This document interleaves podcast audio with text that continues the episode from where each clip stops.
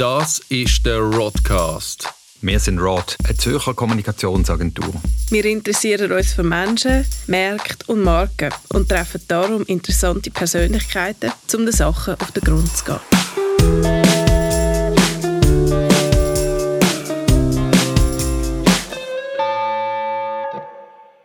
Heute mit dem Konradin Kramer. Der Konradin Kramer ist Jurist. Ähm, er ist Politiker. Er ist ähm, recht früh hat er äh, seine politische Karriere begangen im Einwohnerrat ähm, in Riechen bei Basel. Dann ist er 2005 Grossrat geworden. Das ist das äh, Basler Parlament. Und seit 2016 ist er Regierungsrat, also in der Exekutive und Bildungsdirektor im Kanton Basel-Stadt. Er ist schon in der zweiten Amtszeit. Ähm, der Konradin Kramer hat ein Buch geschrieben. Das heißt in die Politik gehen und es ist ein Ratgeber mit Tipps für den Nachwuchs, was sich für Politik interessiert und ich finde, es gibt eine wahnsinnig gute Innensicht ähm, in so einem Amt. Es ist eine praktische Anleitung, zum Beispiel im Umgang mit Medien. Es gibt eine Abhandlung über Wirkung mit Social Media. Ähm, es gibt Hinweise zur Selbstorganisation und ich finde, es ist ein Buch, wo man eigentlich nicht nur muss lesen, wenn man in Politik will, sondern überhaupt so ein Punkt von einer Karriere ist, wo es vielleicht auch weitergeht oder in, einer, in einem freiwilligen Projekt. Herzlich willkommen, Konradin. Warum hast du das Buch geschrieben? Ah, Politik ist mein Leben. David, du hast es geschildert, wenn, du, wenn ich selber da die quasi Karriere los, dann tönt das ja alles sehr stromlinienförmig. Ich habe es eben selber nie so empfunden, sondern ich habe immer gefunden, es ist so ein hügeliger Weg, wo ich viele Fehler gemacht habe und äh, in guten Fällen aus Fehlern gelernt habe. Und es hat mich gereizt, das mal aufzuschreiben, weil ich einfach viele junge Leute kenne, die sich überlegen, gerne möchten sich politisch engagieren, aber irgendwie so der Politbetrieb als etwas Geschlossenes empfinden, nicht wissen, wie, wie kommt man dort eigentlich rein, was kann man dort machen, was muss man machen. Und da habe ich eben gefunden, so ein paar Tipps für den Nachwuchs, die könnte ich wohl geben. Mhm. Ich habe gefunden, es ist ein wahnsinnig aufrichtiges Buch. Also ich habe so das Gefühl gehabt beim Lesen, es ist wirklich so ungeschminkt äh, so wirklich mit einer Haltung und ich glaube Haltung ist sowieso etwas, was dir ähm, wichtig ist, äh, so in, in der Politik. Du beschreibst zum Beispiel eine Szene, wo du sagst, Talkshows sind eigentlich fürchterlich, weil äh, die Leute wollen nur Botschaften ähm, abführen. Ich habe das selber auch schon erlebt. Ich habe es auch furchtbar gefunden, weil ich habe, bin wirklich davon ausgegangen, man ist interessiert an einem Gespräch ähm, zusammen. Also die Aufrichtigkeit ähm, ist etwas, wo, wo mir recht aufgefallen ist, wo man auch, wenn man so ein bisschen Interviews mit dir ähm, gehört und, und gelesen hat, auch manchmal das Gefühl hat, die Journalisten wundern sich schon fast ab dieser Transparenz, die du da gibst. Ja, die Journalisten denken immer, das ist ja alles ähm, nur eine Hülle und eine, und eine Show. Aber das haltet man nicht aus. Also ich bin ja jetzt Berufspolitiker als Regierungsrat und ich könnte nicht einen Beruf haben, wo ich den ganzen Tag irgendwie Theater spiele und mich verstelle. Das kann man mal machen wenn in, in, in, in einzelnen Themen, es gibt auch so Situationen, wo man es ab und zu muss machen in der Politik, aber es kann nicht ein Konzept sein. Man muss können sich selber sein, sonst geht man drauf in so einer Karriere. Mm. Ich habe gefunden, also wir kennen uns schon relativ lang, nicht wahnsinnig gut, aber schon lang, etwa, ich schätze etwa 20 Jahre ähm, wahrscheinlich äh, werden das sein.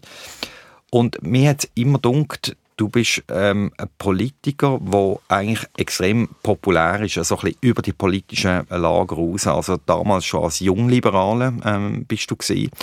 Und äh, wir haben dort so einen Bezugspunkt gehabt über, über die Basler Kulturszene, wo mhm. ich jetzt würde sagen, die haben jetzt nicht äh, landläufig die Parteibuch, ähm, sondern sind irgendwie in einem anderen Lager verortet. Ähm, wie erklärst du dir das, dass, dass es dir immer gelungen ist, so, äh, ja, die Brücke zu bauen und, und eigentlich ja, ähm, über die Parteigrenzen hinaus äh, so eine Popularität zu haben? Also David, du bist wahnsinnig nett zu mir. vielen, vielen Dank. Man könnte es ja auch ein bisschen kritischer anschauen. Äh, jemand, der halt ja immer eine gewisse Grundpopularität hat, hat, ist auch mehrheitsfähig, ist, bewegt sich in der Mitte. Das entspricht tatsächlich meiner politischen Haltung und halt auch meinem persönlichen Temperament. Ich bin eher ein ausgeglichener Mensch, neige nicht zu Extremen. Und das ist etwas, was bei, bei Majorswahlen, also bei Regierungswahlen, relativ viele Leute dann auch anspricht. Weil man dort tendenziell nicht möchte Leute haben, die, die wirklich ganz dezidierte Ideen haben in die eine oder andere Richtung. Das muss aber nicht das Patentrezept sein. Es gibt Leute, die wirklich überzeugt sind, dass das Richtige ist ganz links oder, oder auch ganz rechts. Und die vertreten das, die haben dann auch Erfolg in ihrer Nische, aber nicht die Mehrheitsfähigkeit. Also was ich sagen will, ich glaube, es ist bei mir einfach etwas, wo, wo meinem Temperament, meiner Persönlichkeit, auch meinen Überzeugungen entspricht. Und entsprechend habe ich das können umsetzen dann auch in eine Somale, wo man einfach muss 50,1 Prozent der Leute überzeugen von sich. Mhm. Ja, eine andere Erklärung. Ähm, ich glaube, es hat hier damit zu tun, und das liest man im Buch auch, du hast den Anspruch, also die Menschen auch ins Zentrum zu stellen, die äh, gegenüber. Du sagst, ähm, Zulassen ist das Wichtigste ja. bei einem Dialog. Du hast auch den Anspruch, ähm, dir zu merken, wie jemand heisst. Ähm, äh, also du machst dir dort auch Notizen. Ist das eher auf der Seite von der Menschenliebe oder ist mhm. das äh, kalkuliert, äh, kal äh, ist das äh, ein Kalkül von einem Machtpolitiker? Ja, aber jetzt weder noch. Es ist einfach das, was, ich, was meinen Job spannend macht. Also es ist ein bisschen, wenn du äh, Arzt bist, dann solltest du dich vielleicht auch für den menschlichen Körper interessieren, sonst bist du am falschen Ort. Und wenn du also Politik als Beruf machst, dann musst du dich für die Menschen interessieren. Und zwar nicht nur für die, die dir irgendwie nachstehen, weil sie gleich denken wie die, sondern einfach für das ganze Spektrum. Und das ist das, was mich fasziniert am Beruf. Und darum habe ich den Anspruch, auch wirklich zuzulassen und zu probieren zu verstehen, was ja ab und zu gar nicht so einfach ist, was eigentlich die Leute bewegt. Und ich auch, dass ich mit dem Namen aufschreibe, dass ich Namen merke, ist mir eben auch noch wichtig, weil ich finde, wenn ich mit jemandem mehrfach rede und jemandem mehrmals trifft, dann will ich doch das Individuum kennen, will ich doch wissen, wie, wie der Mensch heißt. Und ich finde das immer grässlich, die Politiker, die einfach mit allen ständig schätzen, aber nie irgendwie haben das Gefühl, sie, sie wissen gar nicht, wer jetzt das ist. Und ja, mhm. das ist dann äh, Show. Also für mich, es ist nicht Menschenliebe, es ist auch nicht Kalkül, sondern ich mache das, weil ich finde, dann ist mein Job spannend. Dann mhm. kann ich ihn gut machen. Mhm. Also du bist auch lieber so, ich sage jetzt mal Sachpolitiker ähm, in den Dossiers wie Wahlkämpfer, oder?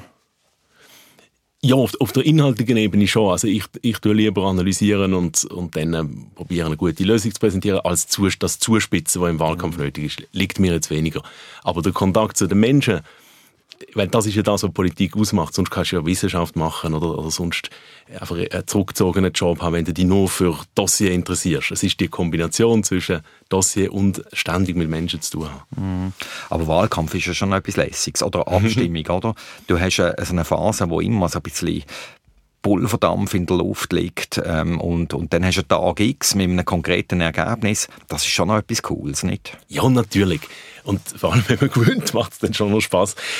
Nein, klar. Also, so das auf etwas hinschaffen und dann kommt, wie du sagst, der Tag X und dann kommt das ja, Urteil, das verkündet wird. Das, das gibt einen Adrenalinstoß. Und ich glaube, wenn man Politik wirklich macht, dann muss man auch die tolle Seite vom Wahlkampf können erleben. Wenn man dort nur leidet in so einem Wahlkampf, dann ist man falsch in der Politik. Ich kenne aber auch Politiker, wo ich das Gefühl habe, die machen eigentlich Politik nur wegen dem Wahlkampf. Die sind gar nicht interessiert, irgendwelche Sachen zu ändern, sondern die wollen einfach gewinnen und finden es langweilig, wenn nicht, nicht gerade Wahlkampf ist. Find, das finde ich dann auch schwierig. Mhm. Es gibt Wahlkampfberater, die sagen, äh, dass man Wahlen gewinnt, indem man Fehler vermeidet. Mhm. Andere sagen, ähm, Stimmen holt man nur, wenn es einem gelingt, so eine profilierte Positionierung zu haben, wo man zwangsläufig gar nicht allen gefällt. Mhm. Ähm, was glaubst du, was ist richtig? Fehler vermeiden oder mhm. ein klares Profil, wo man auch äh, ein paar Leute hat, die sich über einen aufregen vielleicht? Mhm. Ich glaube, in, einem, in einer politischen Karriere gibt es so unterschiedliche Zyklen. Am Anfang, wenn man jung ist, dann muss man einfach einmal bekannt werden. Und bekannt wird man durch äh, Provokation, durch vielleicht auch mal schnell, schneller sein als andere, Schnellschuss machen, dann macht man Fehler. Das lässt sich gar nicht vermeiden. Aber das muss man machen, um überhaupt irgendwie Aufmerksamkeit zu erregen. Und dann kommt eine Phase, da bin wahrscheinlich ich jetzt drin, wo man eine gewisse Bekanntheit hat, in, ja, mindestens dort, wo ich gewählt werde, in Basel. Und dann ist schon jetzt für den Erfolg eher entscheidend, dass man nicht ganz grobe, dumme Fehler macht. Mhm. Du schreibst in deinem Buch, dass eigentlich Talkshows ähm, oder, oder, oder Fernseh- und Radioauftritte eigentlich das Wichtigste sind. Also du begründest es auch mit dem Aufwand, oder, wo mm. damit einhergeht. Ähm, was ist eigentlich mit sozialen Medien? Gewinnt man heute, kann man heute auch Wahlen über die sozialen Medien gewinnen? Oder sind die klassischen, traditionellen Medien immer noch so wahnsinnig wichtig und matchentscheidend? Was ist da deine Einschätzung? Ich weiß es nicht und das regt mich wahnsinnig auf. Ich würde das gerne wissen, was bringt eigentlich das Social Media? Ich wenn du drin bist, wenn du im, im, im Twitter-Auseinandersetzung bist oder die Instagram-Feed anschaust, hast du immer das Gefühl, das ist das Zentrum der Welt, der eigene Feed. Aber das ist ja nicht. Das ist ja einfach so designt, dass du das Gefühl hast und länger auf diesen Plattformen bleibst. Was es wirklich für eine, für eine Wirkung hat, und zwar auch konkret dann umgemünzt in Stimmen bei einer Wahl, finde ich unglaublich schwierig. Ich habe das Gefühl, dass die Bubble-Frage, also dass du halt immer den in der gleichen Kreis bewegst, die ist auch bei Leuten mit vielen Followern ist es so in der Politik. Mhm. Umgekehrt, wenn du am Radio kommst und am Morgen hören, dass die Leute, hören die Leute dich beim Duschen oder im Auto auf dem Weg zur Arbeit, obwohl sie dich eigentlich gar nicht wollen hören, dann erreichst du Leute, die du sonst nicht erreichen willst, weil die verehren sich nicht auf deinen Twitter-Feed. Mhm. Man hat so den Eindruck, dass es dir eben sehr stark so auch um starke Grundhaltung geht. Also du sagst auch, man kann auch seine Meinung ändern, selbst als Politiker. Ähm, ja. Man muss sie gut können begründen, ähm, äh, die, die Meinungsänderung. Heißt das im Umkehrschluss, dass man sich, wenn man eine klare Grundhaltung hat, eine persönliche Überzeugung, eigentlich so um die Konsistenz in der Kommunikation dann gar nicht mehr muss kümmern Nein, ich glaube, also Konsistenz in der Kommunikation ist das Entscheidende. Und das ist ja eben gerade die, die Begründungspflicht, die man hat, wenn man mhm. die Meinung hat. Das Problem ist nicht, dass man schlauer wird, weil sich vielleicht ja auch die Fakten ändern. Dann muss man ja die Meinung ändern. Das Problem ist oft, dass die Leute das Gefühl haben, ja, das ist jetzt eine Windfahne, weil halt Begründung zu kurz kommt. Und Begründung ist immer viel Aufwand, ist auch kompliziert, ist auch schwierig auf 140 Ziele. Aber das ist das Entscheidende, dass die Leute das Gefühl haben, doch, das ist jemand, der sich etwas überlegt hat und dann zu dem Schluss gekommen ist. Also die Konsistenz in der Kommunikation, die ist gerade bei einem Meinungswandel ist die entscheidend. Mhm. Ich habe so den Eindruck, ähm, dass, äh, wenn wir über dieses Buch reden, in die Politik gehen, ähm, oder ist das sehr immer noch ähm, in der, äh, also geht es so ein um den traditionellen Weg, oder, mhm. dass man ähm, in Parteien geht, in Ämtern. Nichtsdestotrotz habe ich das Gefühl, hat sich in letzter Zeit ähm, extrem viel da, dass neue Akteure auf den Plan bretten sind, zum Beispiel der Klimastreik, ähm, mhm. Operation Libero, aktuell Freunde der Verfassung. Mhm. Nimmst du das auch so wahr, ähm, dass sogar auch so etablierte Kampagnenplattformen, Netzwerke äh, so ein bisschen auch an die Grenzen kommen. Also ich denke äh, an Plattformen wie Economy Suisse, mhm. Abstimmungskämpfe. Also ich habe so ein bisschen den Eindruck, es verschiebt sich so ein bisschen die Landschaft von den Akteuren. Es kommt auch ein neuer Stil ähm, mhm. auf den Plan. Nimmst du das auch so wahr? Ja, ich nehme das sehr wahr und es tut mich jetzt sich auch jetzt nochmal beschleunigt in, der, in den letzten paar Jahren. Was ich aber auch gleichzeitig wahrnehme, ist, dass die Parteien, immer noch alle da sind. Und ab und zu gibt es mal eine neue und ab und zu wird eine bestehende schwächer. Aber die Parteien sind immer noch die, die die Leute in das Parlament und in die Regierungen bringen. Und alle, die sich auf einer Plattform engagieren, sei es in der Klimabewegung, sei es bei Operation Libero, wenn sie wenn wirklich Einfluss nehmen, direkt dort, wo der Entscheid getroffen wird, in dem Parlament und in den Stadträten und in den Regierungen, dann brauchen sie parallel zu ihrer Plattform eine Partei was sie aufstellt, was sie unterstützt, was die Infrastruktur, die politische bietet und ermöglicht dann wirklich können an Entscheid mitzuwirken. Mm. So, mit, dem, mit, mit der Veränderung vom Stil, ähm, so von außen, gell? Also ich bin mhm. jetzt schon lange in Zürich, ich lebe nicht mehr in Basel, aber, immer noch, noch nicht. Ähm, ich schaue immer noch interessiert zu, was ihr macht ähm, in Basel im Regierungsrat und eben, ihr sind jetzt so auch ein neues Gremium äh, seit kurzem. Ich habe dort auch so ein bisschen den Eindruck, dass dort auch so einen neuen Wind Einzug gehalten hat. Nimmst du das auch so wahr? Also mit uns, der Regierungsrat ist so ein bisschen weniger formell geworden, weißt du, so in der, in der Gesamtwirkung. Ähm, kann man das so sagen? Nimmst du das auch so wahr? Oder? Ja, ja, natürlich. Wir, wir haben jetzt ein ziemlich neues Team mit ähm, der Mehrheit der Leute, die unter 40 oder um die 40 ist. Ich, ich selber bin 42 und ich meine, wir sind einfach nochmal anders sozialisiert als die, die 20 Jahre älter sind. Man, man sagt sich schnell du, man kommuniziert direkter, man hat nicht das Gefühl, dass man ständig irgendwo eine, eben eine, eine Fassade haben oder sich hinter einer Krawatte verstecken. Ich glaube, das ist der Wandel von der Zeit und die Schweiz mit ihrem System ladet ja dazu ein, dass Politik unmittelbar ist, dass man nahbar ist, dass man direkt kommuniziert mit den Leuten. Und ich glaube, das hat meine Generation und vor allem die, die noch ein bisschen jünger sind als ich, die haben das sehr gut begriffen. Hm. Wie ist das eigentlich so, heute als Politiker nochmal vielleicht auf Social Media zurückkommen, eben direkt mit der Bevölkerung kommunizieren? Lebt man da in dieser Position, eben, also, nein, du bist in der Exekutive, du bist Bildungsdirektor, mhm. du hast 7000 Mitarbeiter mhm. ähm, innen, ähm, glaube ich. Mhm. Ähm, hat man da, lebt man da auch permanent mit einer Angst, dass man mit einem Shitstorm könnte überzogen werden Ist das etwas, was immer so ein bisschen im, Hinter, im Hinterkopf ähm, bleibt oder ist das für dich gar kein Thema? Doch, ehrlicherweise ist das ein Thema, weil das möchte man nicht erleben der Shitstorm. Und das geht eben in die Kategorie Fehlervermeidung. Und es kommt vor, dass ich auf etwas besonders Lustiges und Originelles und vielleicht ein bisschen Provokatives verzichte, wenn ich denke, ah, das könnte da hinten rausgehen. Das, und dann, im Zweifelsfall, entscheidet man sich dann für gepflegte Langeweile. Ist schade, ist aber eben vielleicht auch in meiner Rolle geschuldet, jetzt als Amtsträger mit auch dieser Verantwortung für die vielen Mitarbeiter kann ich einfach auch nicht mehr alles machen, was ich als 20-jähriger Politiker hätte können machen und auch zum Teil gemacht habe.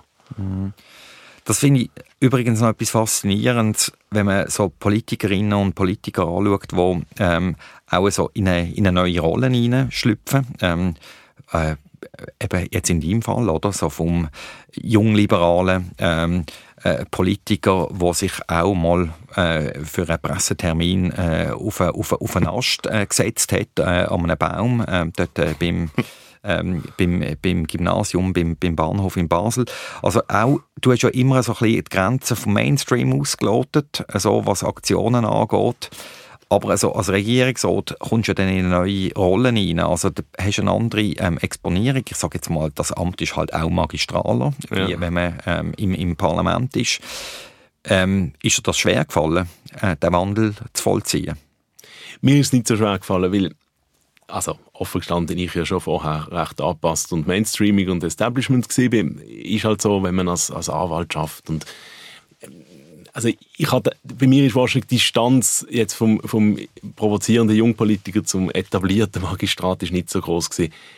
Was ich schon ab und zu staune, wie, wie schnell der Wandel auch die machen, die sage jetzt mal nochmal ganz anders provoziert haben und eben zum Beispiel auch von, von ganz links kommen. Sobald man in einem Amt ist, nimmt einem das Amt ein. Das ist beeindruckend zu beobachten und das macht etwas mit den Leuten, eindeutig. Mhm. Du lesest auch keine Online-Kommentare, ähm, hast glaube ich im Buch geschrieben. ähm, also stimmt das wirklich? Nimmt es dich nicht Wunder? Also ich lese auch keine Kommentare und ich sage meinen Auftraggeberinnen äh, und Auftraggeber auch immer, lesen ja keine Online-Kommentare. Ja. Ich frage mich manchmal, was richtig ist. Ähm, mhm. Ist es nicht trotzdem ein Seismograph, wo man so ein bisschen muss, muss anschauen muss? Mhm. Ähm, ja, es ist, ähm, das ist es beschäftigt mich auch recht, David, weil irgendwie haben wir, also man ist einfach neugierig, man will es ja lesen. Wenn Leute über einem schreiben, dann will man das lesen, nicht das menschlich. Gleichzeitig habe ich das Gefühl, wenn ich es dann lese, was ich offen gestanden halt dann doch ab und zu mache, dann beeinflusst es mich viel zu fest. Dann heißt es, ja, ja, vielleicht die, ist das jetzt ganz ein schlechter Entscheid gewesen, weil der anonyme Kommentator das so dezidiert und möglichst noch mit ein paar Fluchwörtern findet. Und ich finde es ganz schwierig, das zu lesen und dann aber auch wieder einzuordnen und zu sagen, okay, das sind jetzt zwei Leute auf Twitter mit je 50 Follower, die mich hier in die Pfanne hauen. Das ist nicht die Öffentlichkeit. Und das ist so ein bisschen das richtige Gewicht zu geben, finde ich schwierig. Darum ist es wahrscheinlich ab und zu besser, um sich selber zu schützen, wenn man es gar nicht liest.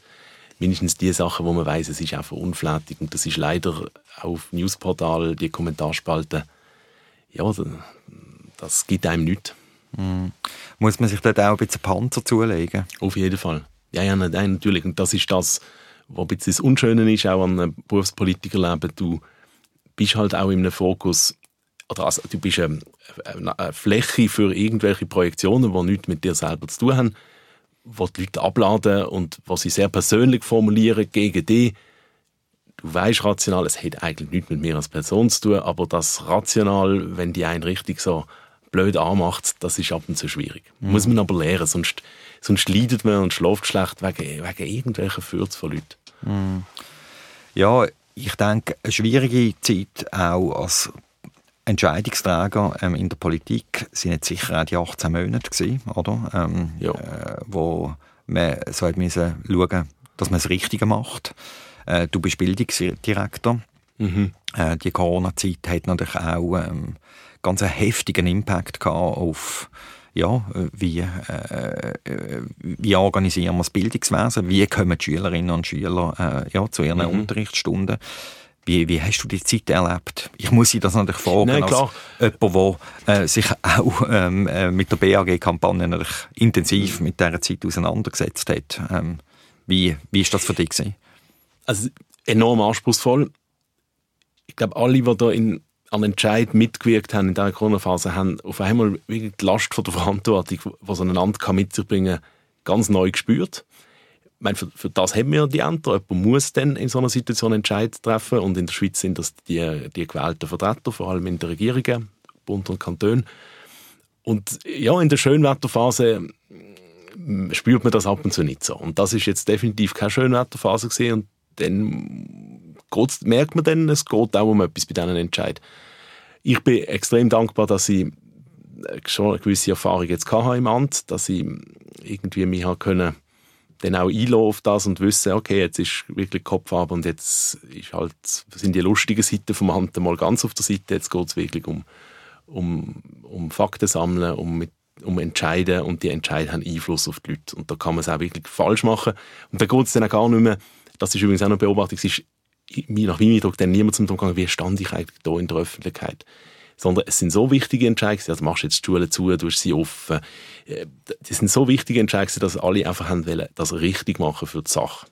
Das ist meine Beobachtung in der Schweiz, die mich eigentlich sehr zuversichtlich stimmt. Mhm. Ich glaube, die Departement hat auch eine Kampagne in Auftrag gegeben, oder ich weiß nicht, ob es äh, der Gesamtregierung so war, aber ich glaube, äh, die berühmte äh, Seife-Bosch-Kampagne, ähm, wie man heute sagt, ähm, wo äh, ziemlich viral gegangen ist, das ist aus deinem Departement gekommen, gell? Ja, ja, wir haben sie zusammen gemacht mit, dem, mit der Staatskanzlei. Ja. Aber es ist eine Kommunikationsoffensive vor allem für Kinder und Jugendliche, vor allem an der Schule. Es ist dort umgegangen, Handwaschen, und wir haben eben mit, wie in der Primarschule mit Liedli, wie man die Hände wäscht. Und wenn man das gut macht, dann ist man der Seifi-Boss. Und wenn man das falsch ausspricht, dann ist man halt der Seifi-Bosch. Und das passiert an einer Medienkonferenz. Und ist dann aus unerfindlichen Gründen, wie du sagst, super viral gegangen. Ja, zum Glück ist das Seifi Bosch, ja, weil sonst wäre es nicht viral gegangen.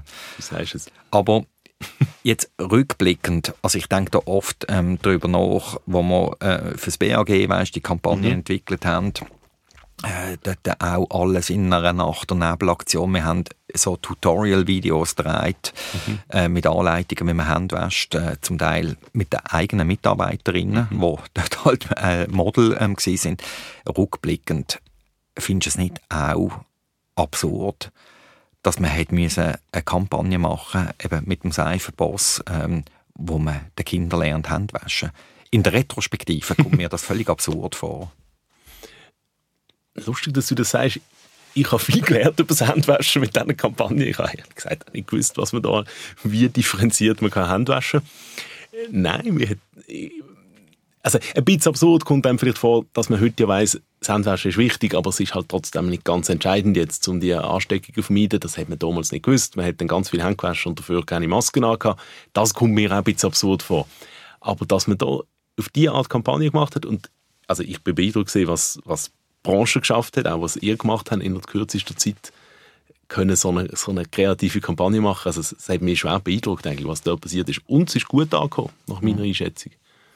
Mich hat einfach fasziniert, also ich will das natürlich nicht ins, ähm, als wenn ich sage absurd, weil das Handwaschen ist heute so selbstverständlich, oder dass es so zu der, mm. zum, zum, zum, zum Ritual gehört. Mir bist, einfach bist schon lange nicht mehr auf einer Herrentoilette am Flughafen gesehen, also mir hat es gedacht, ja. es wieder, wieder eine Kampagne. Genau, raus aus der Filterblase, dann mhm. sieht man es vielleicht wieder. Nichtsdestotrotz, mir hat schon noch so fasziniert, wie, wie man eigentlich am Schluss mit Kommunikation doch relativ schnell kann eine Verhaltensänderung herbeiführen kann. Unglaublich. Auch gerade bei, natürlich bei Kindern und Jugendlichen. Wir, wir, haben Eltern erzählt, wie sie die Kinder haben sie kaum können abbringen vom Handwaschen daheim und bis sie da ganz rote Hände hatten. Also das ist ja schon äh, vielleicht ein bisschen, äh, ja, wie beeinflussbar natürlich Kinder sind, wenn du so eine zielte Kampagne machst. Und das zeigt mir wieder, wir müssen immer ein bisschen wehren an der Schule, weil ganz viel möchten natürlich über die Schule Einfluss nehmen auf Kinder und Jugendliche. Also da müssen wir schon, das dürfen wir als Staat wirklich nur machen, wenn es zwingend nötig ist. Mhm. Weil die Macht von einer Kampagne, gerade bei Kindern und Jugendlichen, kann gigantisch sein. Mhm. Sag mal, Konradin, wie, wie geht es bei dir weiter? Also, du gehörst, ähm, also du bist in der LDP, in der mhm. Liberal-Demokratischen Partei. Das müssen wir vielleicht noch rasch erklären, ähm, weil das ist eine Basler Spezialität. Mittlerweile, ja, das ist die traditionelle liberale Partei von der Schweiz, was vor allem in der Romandie geht und in Basel. Die meisten haben jetzt fusioniert mit der FDP und bei uns im Kanton laufen wir immer noch zu zweit, FDP und LDP. Spitzgallisches Dorfprinzip, aber funktioniert ganz gut. Ja, aber als, Liberal, also als äh, LDP-Politiker wird man wahrscheinlich kaum Bundesrat, oder? Man wird sowieso als Politiker kaum Bundesrat. es gibt nur sieben und es gibt in der Schweiz 700, die das gerne möchten. Also das ist etwas, wo man nicht so den Karriereplanung aufnehmen, Bundesrat. Was ist, denn, was ist denn der Unterschied zwischen der LDP und der FDP?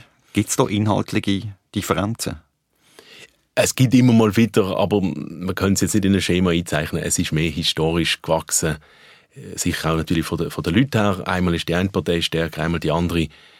Und auf nationaler Ebene agiert man zusammen. Also ja, die Unterschiede sind zugegebenermaßen marginal. Mhm.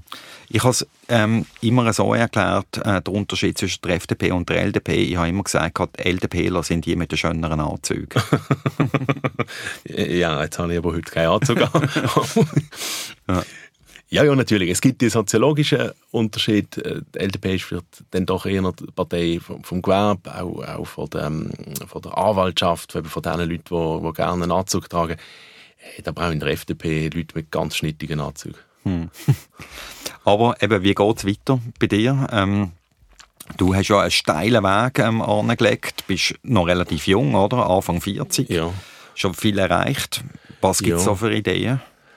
Also im, im Moment habe ich, glaube ich, der spannendste Berufspolitikerjob in der Schweiz, Regierungsrat in einem spannenden Kanton. Ich sehe nicht einen anderen politischen Job, wo man so viel kann gestalten kann, außer eben vielleicht der unmögliche Job hier in Bern, wo, wo man nicht erreicht. Das mache ich jetzt mit großer Freude und ich möchte es auch weitermachen, aber klarerweise, ich mache es jetzt fünf Jahre und bin 42, ich werde das nicht bis, bis irgendwie 65 machen, es wird nochmal eine andere Lebensphase für mich kommen möglicherweise ohne Politik, möglicherweise nur mit einem bisschen Politik. Ich ja, finde das sehr spannend, dass man sich dann da nochmal neu muss erfinden muss. Und ich glaube, es ist das Zukunftsmodell, es wird in, dadurch, dass Politiker, die Berufspolitiker in der Schweiz zum Glück immer jünger werden, das finde ich eine gute Entwicklung, wird es eine Lebensphase sein. Niemand wird mehr können, so sich in dieser Politikszene durchschlagen bis zum Pensionsalter, sondern die Leute wissen, ich gehe wieder zurück in die freie Wildbahn, ins Private und das, glaube ich, hilft für die Qualität von, von denen, die in der politischen Verantwortung sind. Ja, man vermeidet, dass man sich abhängig macht von einem Amt. Genau, man vermeidet, dass man sich abhängig macht, der Anschluss verliert, äh, irgendein in seinem Polit-Elfenbeinturm ist. Ja. Wir sind gespannt, wie es bei dir weitergeht. Konradin Kramer, vielen Dank, bist du da gewesen. Vielen Dank, David, für das Gespräch. Podcasts sind viel toller als Talkshows.